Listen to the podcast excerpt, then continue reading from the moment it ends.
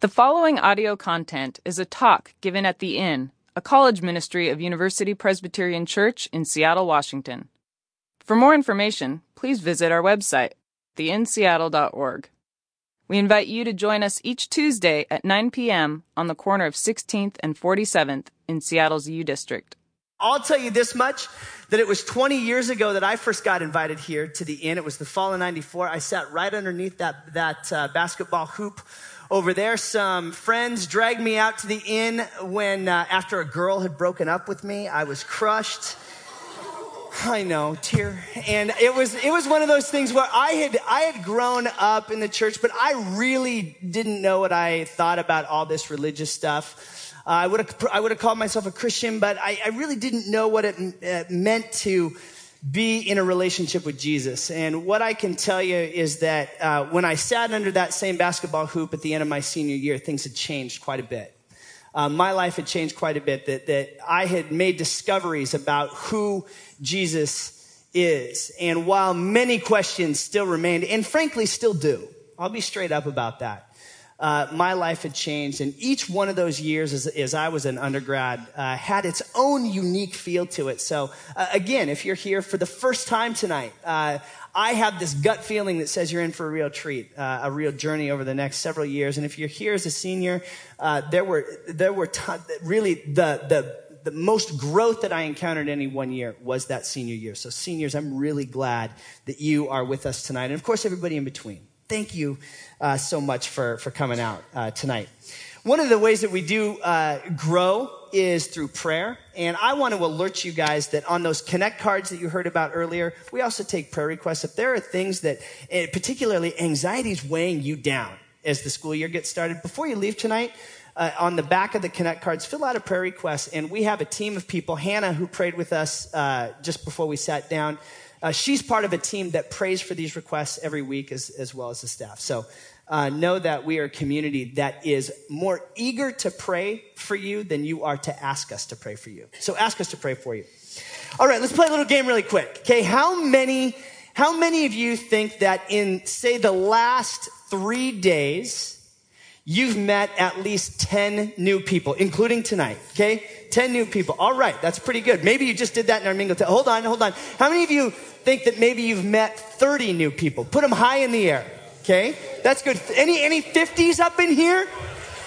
All right, there's even some 50s. I like that. Good. All right, you can put your hands down. Here's what I can tell you you know, like Josh, uh, like you heard earlier, um, I'm, I'd like to think of myself as a people person.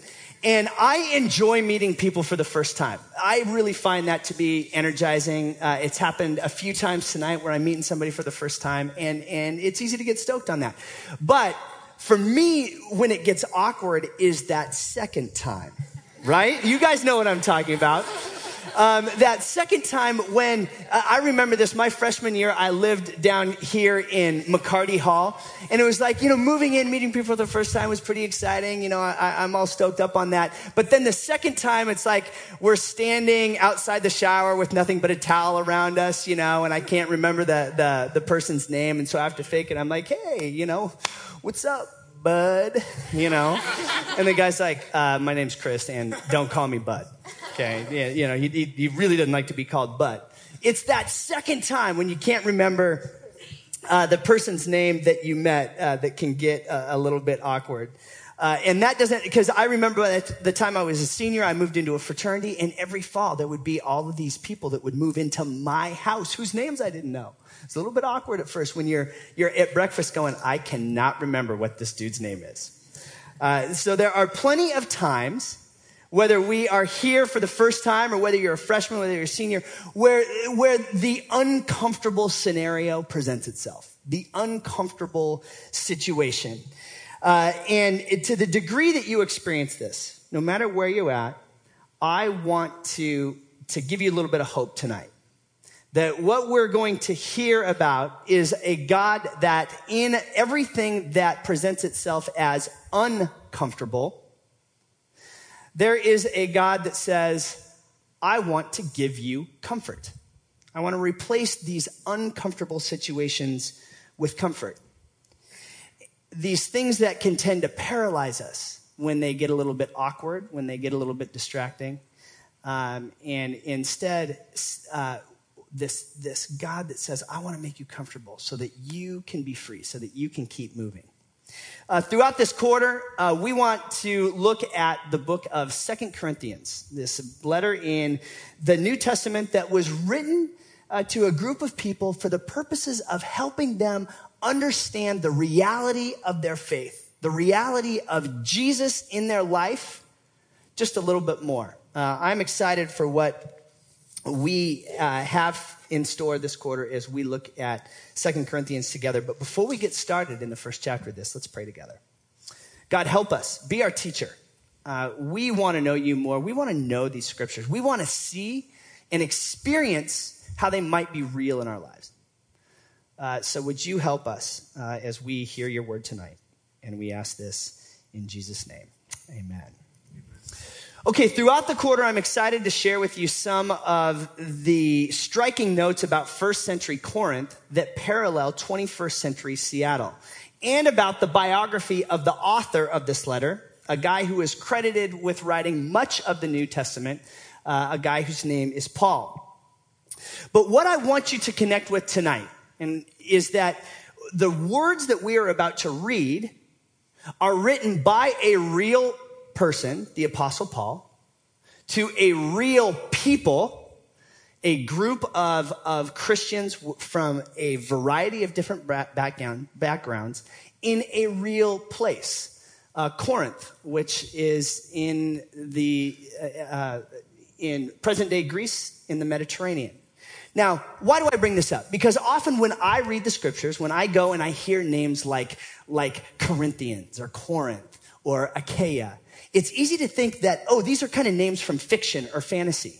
But remember, when we're reading this, this comes out of a real, real per- people, uh, from a real person to real people in a real place. So with that in mind, words rooted in reality, here we go. It says this, Second Corinthians chapter 1, verse 1. Paul, an apostle of Christ Jesus, by the will of God, and Timothy, uh, our brother, to the church of God in Corinth, together with all his holy people throughout Achaia. Okay, in First Corinthians, this is, this is kind of interesting. Paul only greeted the people in the church. That what seems to be happening here is that there are more and more people that are, are connecting to this present group of Christians and likely becoming Christians. But he's aware that this movement is getting a little bit bigger, which is pretty cool. And then he continues, grace and peace to you from God, our Father, and the Lord Jesus Christ. Hey, grace and peace to you tonight as you come. This might be the last time that you feel a sense of grace and peace because once school started, things really pick up. But hey, experience that grace and peace tonight. Okay, as we continue in this, note the word that jumps out here over and over in the next five verses. This will be pretty obvious, okay? Praise be to the God and Father of our Lord Jesus Christ, the Father of compassion and the God of all comfort, who comforts us in our troubles, so that we can comfort those in any trouble with the comfort we ourselves have received from God. For just as we share abundantly in the sufferings of Christ, so also our comfort abounds through Christ. If we are distressed, it is for your comfort and salvation. If we are comforted, it's for your comfort, which produces in you patient endurance of the same sufferings we suffer. And our hope for you is firm because we know that just as you share in our sufferings, so you also share in our comfort.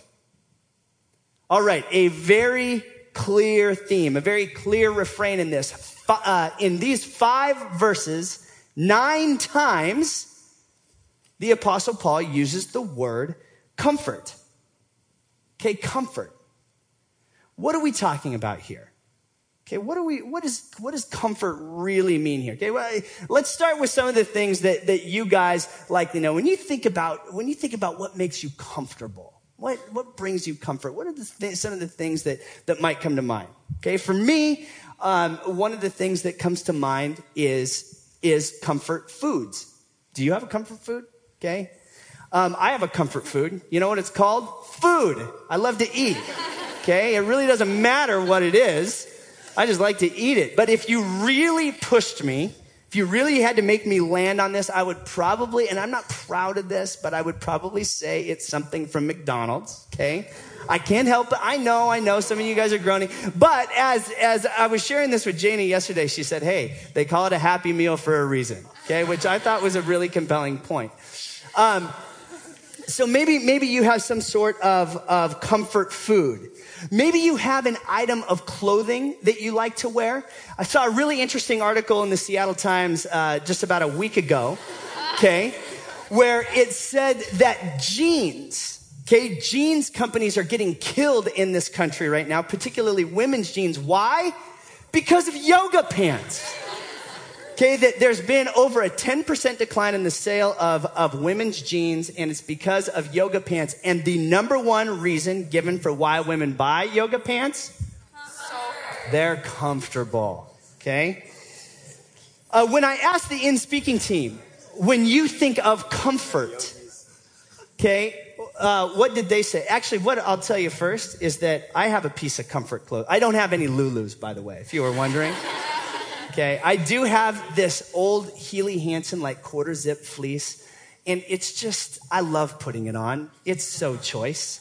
Okay, I think one of the reasons that I, I love this thing is that it's old. It's over a decade old, so I'm not worried about spilling any food on it, which is a real issue for me. Those of you that'll get to know me, you'll know that that's true. And I just, I know what I, I know what I'm to get when I, when I put it on. I know what conditions to put it on. It's just a great thing. Um, but as I, as I asked the Inn speaking team, which is a group of students that helps me prepare these messages every week, what do you think of when you think of comfort? The word that they used is home. Home. Um, what do you think of when you think of, of, of home? Maybe it's the, the house that you grew up in. Maybe it's something else. I know for me, it's that smell. Perhaps it's that smell I asked you about earlier that there is that i mean honestly it, it, this this smell is such a powerful thing that that it, i honestly start you know find myself going i might cry if i talk too much about this. That when i there there are particular smells with coffee that remind me of my grandparents house. And sometimes just sometimes even in, in my own house that i live in a few blocks down the street here that same smell from some coffee that's been sitting in the pot all morning I catch a whiff of it. And there is something that is so amazingly comfortable about that. You see, my, my grandparents were these wonderful folks that I knew loved me unconditionally. It was a place where I felt deeply known and a place where I felt incredibly secure. Okay, all these things, when you think about a comfort food, we can find comfort in provision when you think about our quarter zip or our yoga pants, we can, we can think about those things that, that, that are really mindless freedom. Okay, they, they just, they just, they feel good. And when we think about home, we think of that sense of security, that sense of place, that sense of being known, comfort. Now, I think what Paul is getting at in our passage here is that this sense of comfort cannot be reduced to any one of these things. If we put them all together, we begin to get at what he's getting at, but even then, we're still incomplete. Because the thing that that smell of coffee, when I even get it in my house to this day, can still remind me of is the presence of my grandparents. It's not just having the right food or clothes or house. It's about that presence. You see, the gospel is that Jesus is God who became a man and is present with us even now. When Paul talks about comfort, he's talking about the presence of someone who is with us even now. That's comforting. It's all these things we talked about. We could talk about so many more. And the presence of the living God, the creator God, with us even now. Now, why is this so important? This promise of comfort. It's important because Paul knows trouble. He knows hardship. He knows distress. And in the, the text that we have as it continues, he reminds us of this. In verse 8, he says, We do not want you to be uninformed, brothers and sisters, about the trouble we experienced in the province of Asia. We were under great pressure, far beyond our ability to endure, so that we despaired of life itself. Indeed, we felt we had received the sentence of death. But this happened that we might not rely on ourselves, but on God, who raises from the dead. He has delivered us from such deadly peril, and he will deliver us again. On him we have set our hope that he will continue to deliver us as you help us by your prayers. Then many will give thanks on our behalf for the gracious favor granted us in answer to the prayers of many. For Paul, the guy writing us this letter, he is telling us that he believes and experiences under great pressure and in times of trouble and despair that God shows up to comfort. God shows up to comfort. In times of trouble and despair, God shows up. That's what Paul's experience has been. And he wants us to know that God in the same way. In trouble and despair, God wants to show up to comfort you. Do you believe that about God? Is that how you have experienced Jesus? Maybe you are one of those people who believes that Jesus is actually far more eager to strike you down or rebuke you than to comfort you. Certainly at the beginning of this letter, that is not what Paul wants you to know about Jesus. Paul wants you to know that this Jesus is a God that has come to bring comfort to know a comfort that is found in Jesus. So, three things as we seek to know this comfort, the reality of this comfort a little bit more. Three quick three things to close with. First, it is in trouble, despair, and even suffering that Jesus shows up. Notice that the promise is not that we will be forever protected from those things, but it is in those moments that Jesus shows up. Paul notes this in verses four and verses eight that in, in this life there will be trouble. Let me give you a bit of a trite example about how we might experience this, this type of comfort and suffering. In a former life, I've got two kids and a third on the way here in about six weeks. I used to, thank you, thank you, thank you, thank you. I used to be a, a runner. Um, I did my own share of fun running. Uh, I did a, a, handful of marathons at, at, a different point in, in my life. And there is something about, about running and training that, that, you know, we, we put ourselves through this intentional suffering, right? And in a marathon, when you're at mile 18, Okay, I've never done a marathon. I've done five where I'm at mile 18 going, oh boy, this is so fun. This is great. I am so glad I'm doing this right now. Mile 18, you've gone 18 miles, people, but you still have over eight to go. Okay, you want to talk about despair. So the question is, why do you keep going? You keep going because of, of the promise of the finish line. You keep going because there is this promise that there is something better out there. And to that end, I think it's a fitting parallel for what Paul is getting at here. That the invitation to comfort is an invitation to know that in our times of trouble, there is a comfort that the promise is that it will outlast the trouble. It's not that you will be saved from it. It's that there's a promise that in this big picture, you will experience that comfort. And what I can tell you is that in those marathons, when you get to the finish line, there is an amazing sense of accomplishment that the pain all of a sudden becomes kind of satisfying. There's comfort at the end. And that's why you keep going. You know that it's not going to last forever. Second, and this is a really important point. This is, this is one that I think is important for the student culture that we live in. Second, comfort is subtle. Think about this for a second. When you're comfortable, you're not out shouting it from the mountaintops. Hey, everybody, look at how freaking comfortable I am. Woo! Look at how cozy this is. That's not what comfort is, people. Okay, it's not something that you're supposed to be totally stoked about. Sometimes the promises of God are notably more subtle than they are spectacular. This is tough for us because often we measure how good something is, how valuable something is, by how many times it gets viewed, how many different likes it gets, or how many times it's been double tapped. And we put a tremendous tight, uh, amount of energy into trying to keep our options open so that we don't miss the next awesome thing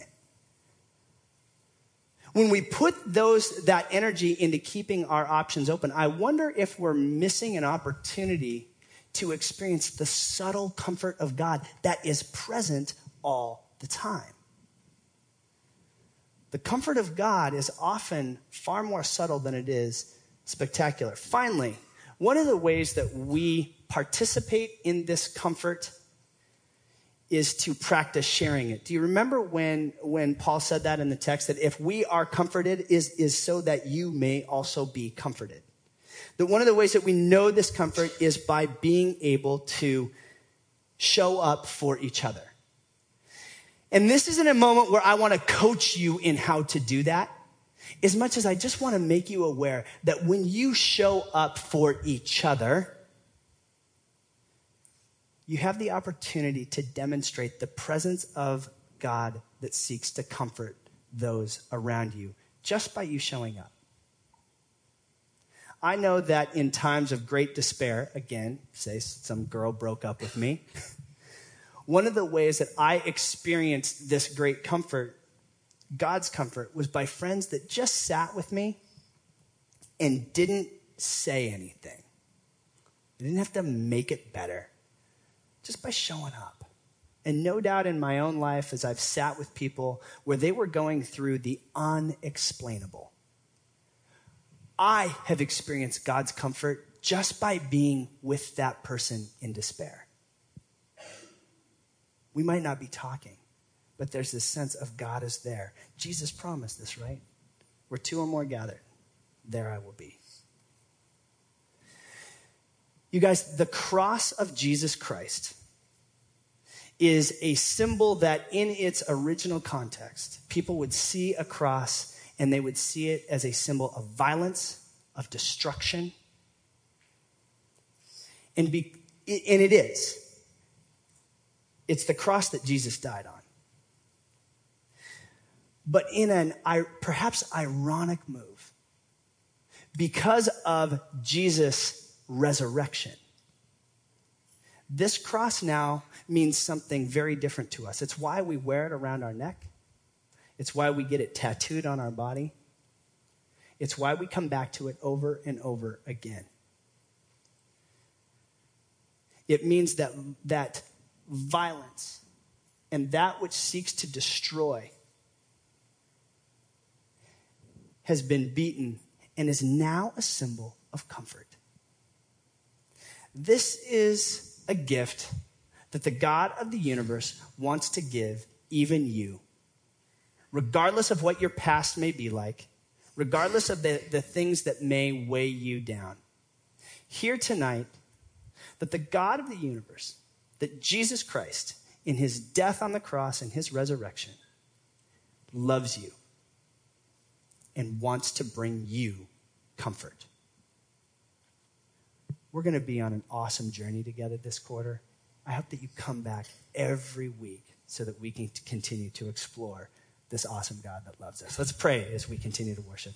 God, thank you that you are a God that desires to bring comfort, that loves us extravagantly in ways that we can't, that, that, that are so far beyond our ability to comprehend that we sometimes miss it. God, as we continue to sing and as we go about our, our first week of school, um, would you sensitize us to your presence? Would you be real in our lives? Thank you for this time to gather, to meet new people. Help us, give us great memories to help us remember names that we might be comforted by remembering each other's names and by becoming a community. God, you're good. And it's in Jesus' name. Amen.